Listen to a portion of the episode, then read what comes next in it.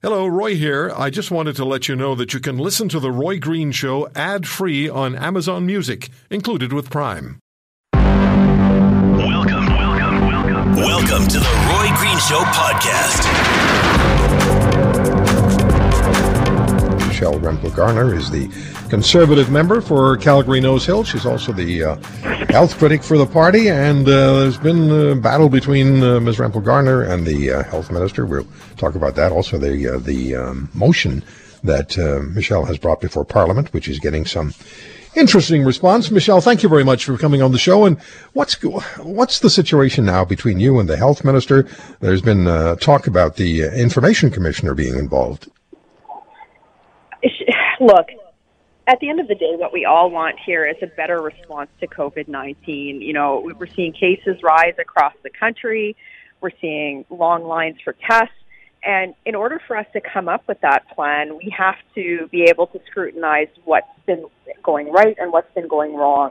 So for me, what we've been trying to do this week is compel that information of the government, given that they haven't been transparent with Parliament to date. What you refer to is the fact that the health minister kind of scoffed at this. She said, you know, no one's asking for this type of information, which is just so ridiculous. And, um, you know, she was rightly held to task by the uh, information commissioner this week, a lot of other journalists like yourself. And I, I'm cautiously optimistic that on Monday, when this uh, motion comes before the House of Commons, it is going to pass. Well, let's talk about this. The motion which calls on the government to deliver to the House Health uh, Committee r- records on many COVID pandemic related issues involving the government. So, what are you asking for, and what do you say to companies and the Canadian Manufacturers and Exporters Group, uh, which engaged with the Trudeau government to produce PPEs and other COVID related devices and pharmaceuticals? They're now saying uh, they're concerned confidential business information may go public if your motion passes. You know, that's just bunk. I think that's liberal spin. I think liberals are trying to, you know, stoke a lot of concern that's just unfounded. The motion itself, it's a routine motion. It has exemptions for national security issues, personal information.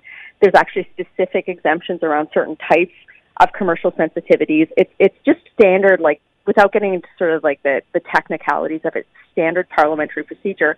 But taxpayers have the right to know where their money is going, who's getting it, and whether or not we're getting value for that money. So, for example, the government has purportedly spent over a billion dollars on PPE. Well, where is it? Who got it? What was the criteria used to both purchase it and distribute it? Um, this is information that journalists have been trying to get for several months now, and the government has been stonewalling them. So we're using Parliament to compel that information. And again, if there's no issue, if there's nothing to hide, everything's going to be great. But if there is an issue, then we have a chance to correct that on behalf of Canadians, and that is the function of Parliament. Yeah, we need to know where our money is going. And I know one contract in particular concerns the opposition parties, a $237 million contract for 10,000 ventilators given to FTI professional grade. What's that about? That is a contract that is allegedly linked to former Liberal MP Frank Baylis. There's a lot of questions surrounding that contract on whether or not um, it was appropriately awarded, uh, whether or not there was value for money in that, how it was awarded. Um, these are all, this is the sort of thing that Parliament is designed to scrutinize. But in order to be able to do that, we need to have that type of information, those documents. And this is, you know, part of the reason why we're compelling this information through this motion. We're just saying, look, there's a lot more that we need to do to address the COVID 19 issue. Um, we're, we're obviously, we weren't prepared for the second wave what went wrong and how can we move forward? And that's the role of Parliament. We're just doing our job. Yeah. It's really farcical. If I look at how Mr. Trudeau is governing with, as a leader of a minority parliament who had got the lowest popular vote uh, in the in the history of Canada for anyone winning an election, uh, it's farcical the way he's governing. And this whole idea about a federal election that was just a setup from the word go at the end of the day, you know, I had somebody, Roy, this week phone me. She's a friend in Montreal, and her parents, uh, they're elderly. They were both infected with COVID from somebody that was supporting them in their homes, uh, not through their fault, just not not enough access to testing. Her mother passed away from it while separated from her father. They were in different hospitals. Her, hot, her her her her father. It's difficult for them to see other family members. Like like those situations are the ones that I want to prevent moving Right. forward. There's human faces to this. That's what it boils down to for me. Like Trudeau Okay. needs to understand that, and Okay. you know, so so this is why we're compelling this motion. We just want to get some answers and move forward, especially before the holiday season, when a lot of Canadians are thinking, All right. "Am I going to be able to see my loved one?" So, what went on this week as far as the uh, NDP not supporting the CPC motion for the establishment of an anti corruption committee? Different name eventually, right? And voting with the Liberals is concerned. Where does NDP Member Parliament Charlie Angus consider his role now to be on the Parliamentary Ethics Committee? We've talked to Charlie, uh, well, three, four times now in the last few weeks. And uh, I, I'm going to tell you, I think Mr. Angus has done a great job holding the uh, the Liberals to account. Now, there's a lot of talk about what the NDP did this in the last few days. And Charlie, welcome back to the show. Hey, Roy, I'm glad you're still with us. Yeah, me too. It was uh, nip. It was nip, tuck, and stent. Wow, wow. Yeah, yeah. Hey, what was going on in the House of the People this week, Charlie? What what happened? Well, Roy, I've seen a lot of brinkmanship and machismo in Parliament. I'd like to say that you go into that place and you see the best of the best and the brightest of the brightest. And often it really is like uh, being in the cafeteria in grade nine. Uh, and this week we did not rise to our best. Uh, to threaten an election in the midst of the biggest medical potential medical catastrophe in a century, uh, to me, is just shocking that we even had to go this far. And this was all about trying to deal with a committee, to set up a committee to start to deal with the we issue and then the issue of Frank Baylis's contract on PPE and other accusations that are being made against the Liberals. And it was actually New Democrats that came forward and said, okay, you're complaining that all our committees are being held up uh, with these investigations. We'll set up a separate committee. We'll move it all over there. Uh, and then it all went off the rails. And the next thing we knew, we had Justin Trudeau telling us that uh, we were going to go to an election if he didn't get his way. So uh, that's what happened, but it's not going to work out for the Liberals the way they think it's going to work out. So, what role did your party play? You know the NDP is being accused of folding and doing the Liberals' bidding. I've seen that in emails. I'm not surprising Oh, you God, yes. by saying that. I got 10,000. Uh, I've had 10,000 emails from conservatives calling me a liberal rat, and then all the liberals are saying to me, "We we're sick and tired of you supporting Pierre Poilievre, and why aren't you why aren't you being a good new Democrat?" So the reality was that we went to the liberals and said, uh, "Let's if you want to clear up the you know the filibuster um, ethics and finance and what may happen at the, some of the other committees, we'll set this committee up." So they came back, and their proposal was to basically have it run by the liberals. And we said, like, well, that's a joke. We know we've we've been there with the Jody Wilson Raybould investigation. You'll shut it down. The conservatives brought their motion, the anti-corruption motion, and we knew they had definitely overplayed their hand on this, and the government was wasn't going to support them. So we went back to the liberals and said, listen, give us an opposition chair. Uh, and we'll set it up the way the ethics committee is set up. They said, absolutely not. We went back to them again and said, how's this? Let us have the committee vote on the chair. That way, there's a lot of, you know, really good, credible, conservative uh, opposition chairs that we could have that are not going to turn this into a, a, a witch hunt, and it'll be a fair process. And they were, I haven't said this anywhere else, Roy, but they were considering this until they realized that the conservatives were going to blink because they knew the conservatives did not want to push an election on that vote and they just shut everything down. So for us, there was no way we were going to go to an election on this. It would have been, I think, the height of irresponsibility. But what the conservatives, liberals don't get is I'm going back to my own committee with a conservative chair on Monday, and we're just going to continue our work. So we didn't get any further ahead. They they burnt a lot of bridges, but the investigation, as far as I'm concerned, it continues, and it's going to continue till we get some answers. Okay, let me move, on to something else here, Charlie. Your party, uh, the federal NDP, and the Assembly of First Nations have both called on the Prime Minister to remove Brenda Lucki as Commissioner of the RCMP. You're the Indigenous and Northern Affairs critic for the NDP, and you're riding as Timmins James Bay, so you know the issues of First Nation communities Why does the RCMP Commissioner Lucki have to go? I, I think we were all really, really shocked at the violence uh, that happened in Nova Scotia. Um, very, very frightening. And uh, we remember just a few years ago there was a standoff in New Brunswick uh, over uh, fracking at Elsipogtog.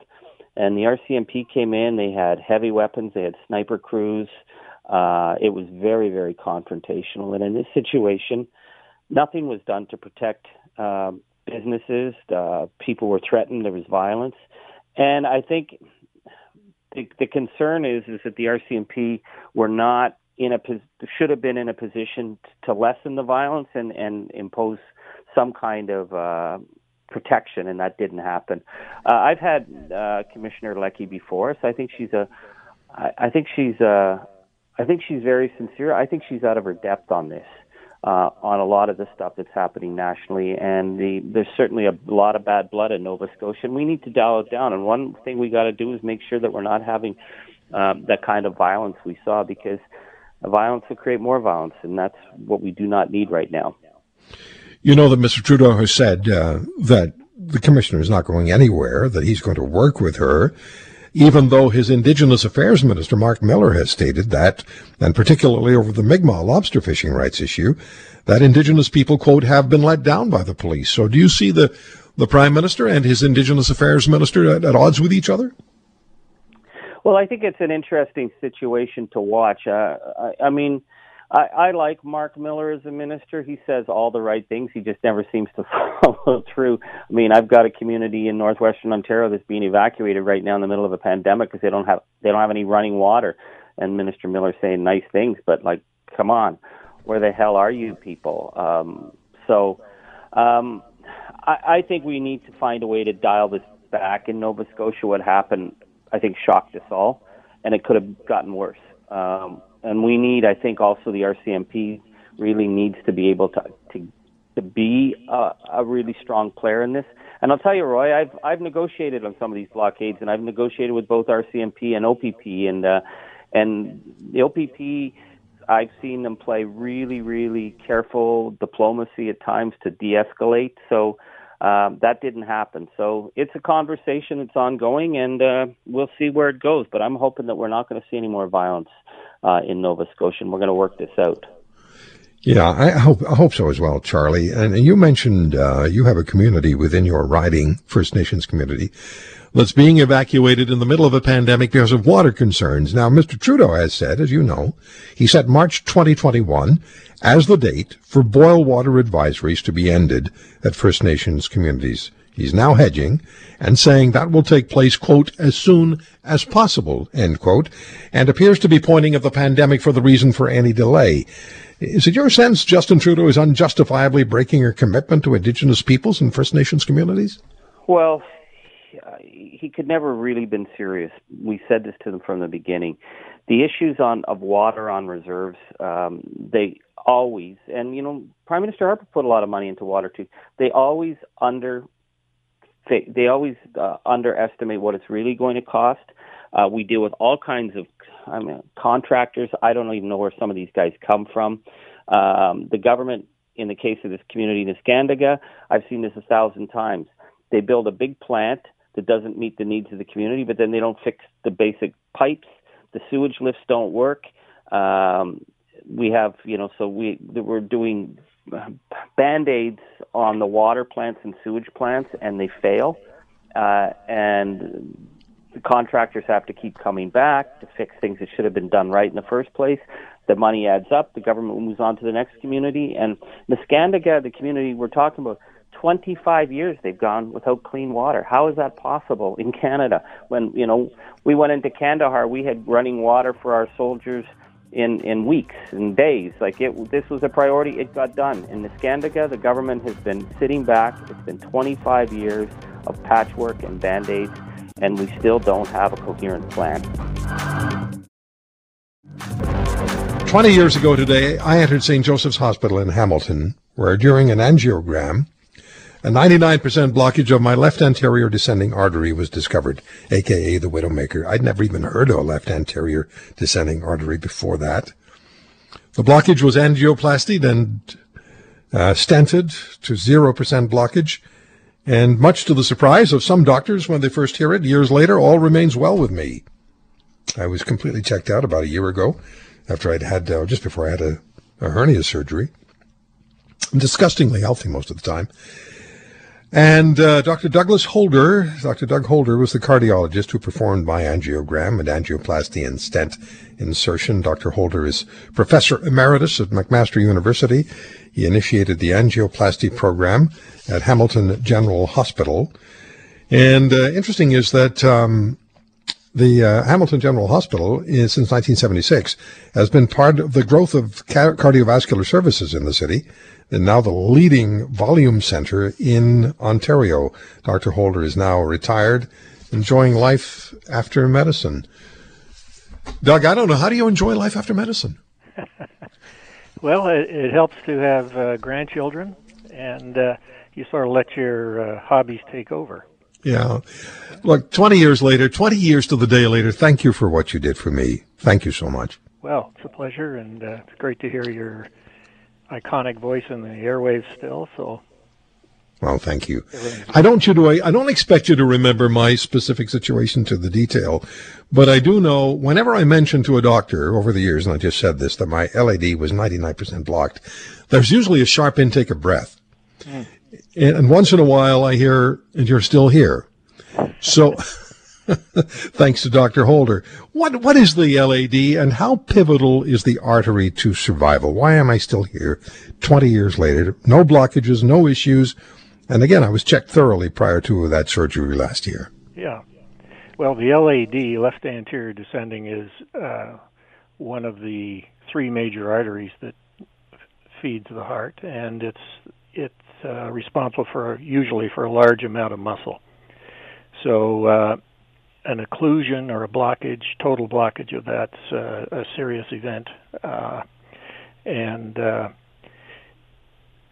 hence uh, very important to, to have it functioning. So, how has angioplasty changed the landscape for heart procedures? I, in my editorial, I, I mentioned that my dad died at 40. Uh, my uncle at 42, so I was genetically predisposed to this situation. How has, uh, well, let's start with angiograms and, and angioplasties and stents. How, how have they changed the landscape for, for, for people generally? Well, it's, um, I would say that for the case of an acute heart attack, um, it, it, has really uh, altered things uh, tremendously. When I was a resident, we used to uh, treat patients with acute heart attack uh, with bed rest, and uh, often the, morbid- the morbidity was overcoming the effects of prolonged bed rest. Uh, whereas now uh, the the way it's approached is uh, to open the artery as soon as possible after it blocks, and uh, if one's successful doing that with uh, the current tools and uh, stents, then flow is reestablished, and uh, so now a heart attack may simply be a three to four day admission. Um, and it, it is important, as you're emphasizing, that people not delay uh, when they're troubled with uh, chest chest discomfort. Um, they should call 911. Paramedics uh, will come. They'll do an ECG at home and if the characteristic changes of heart attack are there, then they get in touch with the team, and uh, often the ECG is transmitted ahead ahead of the patient, and uh, uh, the paramedics will bring the patient in Hamilton anyway, bring them directly to the uh, cardiac cath lab, not through the emergency department, and uh, team will go to work, and usually within half an hour. Uh, the uh, arteries opened up and flows reestablished, and then they they spend time uh, recuperating in our coronary unit over the next couple of days and sort of get set on on uh, medical therapy to minimize atheroma and so on. It's really amazing how far. I'm sorry. Go ahead. Yeah. So so there's been quite a change, and uh, and then there will be patients where it's not quite as straightforward, and they may go to the emergency room for evaluation before uh, coming to the cath lab. But uh, one of my colleagues has just done a survey, and uh, apparently the uh, frequency of this is down about 30% across the province. So there are people that are ignoring uh, the symptoms of heart attack, and uh, so anything that can be done to encourage them to make the call uh, is is important. It Could be life and death. Could be, sure, yeah. You know, I'm sure you've heard this a thousand times more than me, but over the last couple of days since I wrote that editorial and I've been tweeting on it, I've received emails and, and uh, Twitter questions. What are the symptoms? What are the symptoms you felt? It's not about my symptoms. It's about your symptoms, right? I mean, that's that's what it's about. What, what are the most prevalent symptoms people should be aware of? Well, uh, there is a wide variation. So, but the character, characteristically, it's a sensation of pressure, fullness, tightness uh, in the chest that is not altered in any way by position. Uh, that may radiate up into the neck, teeth, jaw, sometimes through to the back, sometimes to the shoulder and arm, and uh, often associated with uh, sweating and sometimes a feeling of impending doom. Uh, at other times, it may be a little more subtle, uh, but uh, that fundamentally, that's what people should be watching for. Okay. One more question for you, and I've seen this quite a few times in email over the last 24 hours. How is the decision made to engage open heart surgery versus angioplasty and stent?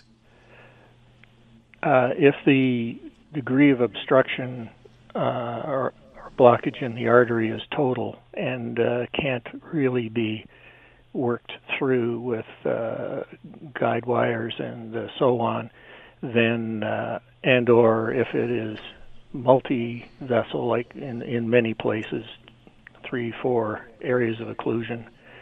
Uh, if it may involve the very main left artery. So these are all things that would uh, uh, sort of make a person move more towards surgery. Well, I can't thank you enough for what you did for me. Uh, 20 years ago, I on this day, I was a little nervous. I went to work that morning. I was on the air from nine to noon. I figured if I was at home or uh, or at work, it didn't really make much difference. and then I had a good friend of mine, Paul Tipple, who's the news uh, morning news anchor at CHML Radio in Hamilton. He drove me to the hospital, and I said, "You've got ten minutes. Go." He got me there in time. So thank you so much for what you did for me, uh, Doug. I will always be uh, grateful. And and the message to everyone across this province is, and across the country is if you're feeling like there's something wrong with you, get it checked out and get it checked out now. When in doubt, find out. That's right. Another pandemic, which may be descending on us when this one is gone or under control finally. The mental health pandemic. After the lockdowns, the job losses, the economic collapse, complete uprooting of everyday life and relationships, what will the result be? residual stress, depression, financial pressure, learning how we re-engage with our world, our families, our friends, and our lives. Not easy.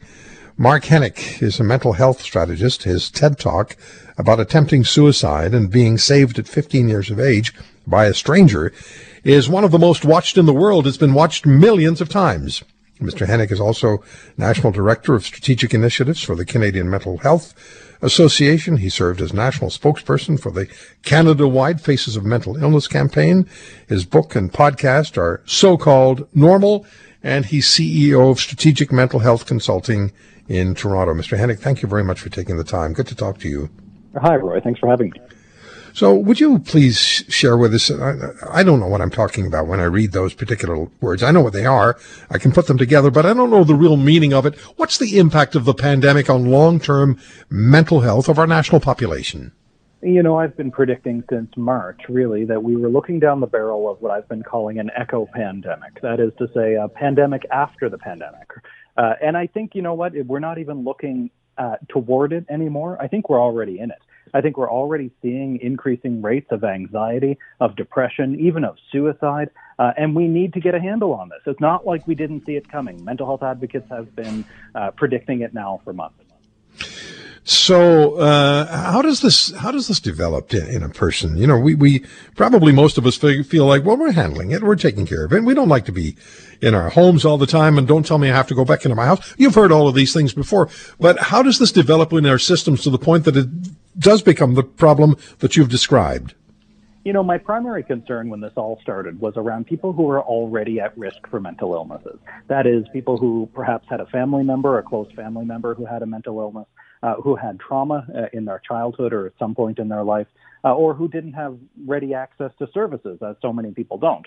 But what we've actually been seeing unfold uh, through the research has been that people who are already at risk have been indeed uh, seeing increasing rates of diagnoses but also people who have never had a diagnosis of a mental illness before, people who have never had depression before, who perhaps weren't at risk, uh, who are now getting diagnosed as well. And I think what we're seeing here is that these prolonged months of isolation, uh, of uh, extraordinary change, that people aren't uh, adapting as well as they thought. Uh, you know, people are uh, getting used to it. Some people are getting used to it and are finding new ways of being, but some people are being left behind. Some people are getting stuck, and those are the people that we're most concerned about. The people who didn't have the coping mechanisms coming into it, and maybe they didn't realize that they didn't have the coping mechanisms coming into it. What do we need to do? Well, first and foremost, we need to improve the mental health system in Canada. I think uh, the mental health care system has, uh, it, you know, uh, Senator Michael Kirby used to call it the poor second cousin of the healthcare system. Even that, I think, is generous. I think that the system was never really built well to begin with. Uh, so we need to take a fundamental relook at how we're offering mental health uh, mental health care in Canada, and that means opening the doors to allowing more service providers to actually helping people. You know, we have psych- psychologists and social workers and occupational therapists uh, psychotherapists just waiting on the sidelines to help, highly trained individuals who are waiting on the sidelines because people can't afford them. We don't have a universal healthcare system in Canada. We have a universal medical care system, and that needs to change. What happened to you? That's a long story, but you know it's one that I tell in my uh, my book, my upcoming book, so-called Normal. Uh, and I was diagnosed with depression at 12 years old, uh, following a suicide attempt. Now, you know, people don't just uh, attempt suicide, whether at 12 years old or, or any other age, uh, for no reason. I think I'd been struggling much longer than that. Um, but I, I attempted for the first time at 12 years old. I attempted more than half a dozen times over the next several years, in and out of hospital for years. And I think by the end, or at least what I thought was the end, uh, I was just another hopeless case, just a frequent flyer who who was doomed to be mentally ill for the rest of my life. At least that's how I characterized it at the time. And if it wasn't for a complete stranger who pulled me off a bridge late one night in the middle of a suicide attempt, I never would have had the opportunity to share my experience and to, to tell people that there's another side to the mountain, that you actually not only can you recover, but that recovery is expected. Recovery is likely when people get the help that they need. The tragedy is that people aren't getting the help they need, and, and that needs to change. Yeah. Uh, when I read, for example, that uh, your TED talk about attempting suicide and being saved at 15 years of age by that stranger is one of the most watched in the world. It's been watched millions of times. That speaks about the depth of this issue, the depth of the uh, uh of the of the concern we should have. And are, are we not? We're not going to get out of this without help, are we?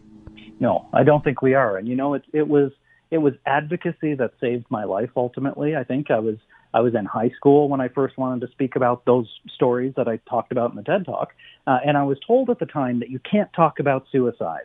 You know, and there's still this fear, in media especially, um, partially justified, that if you talk about suicide, that it gives people the idea to go out and do it.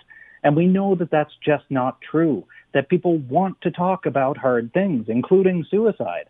Uh, and in fact, when we talk about things like this in a safe and responsible way, it gives other people the, the permission to share their story too. So I think that we need to be talking about, especially in the context of the pandemic, uh, people who are having increasing stress and depression and thoughts of suicide and all kinds of other difficult things, because it's only when we know about them that we can actually start to do something about them. Silence yeah. doesn't solve anything. Thank you for listening to today's podcast. If you want to hear more, subscribe to The Roy Green Show on Apple Podcasts, Google Podcasts, Spotify, Stitcher, or wherever you find your favorites. And if you like what you hear, leave us a review and tell a friend. I'm Roy Green. Have a great weekend.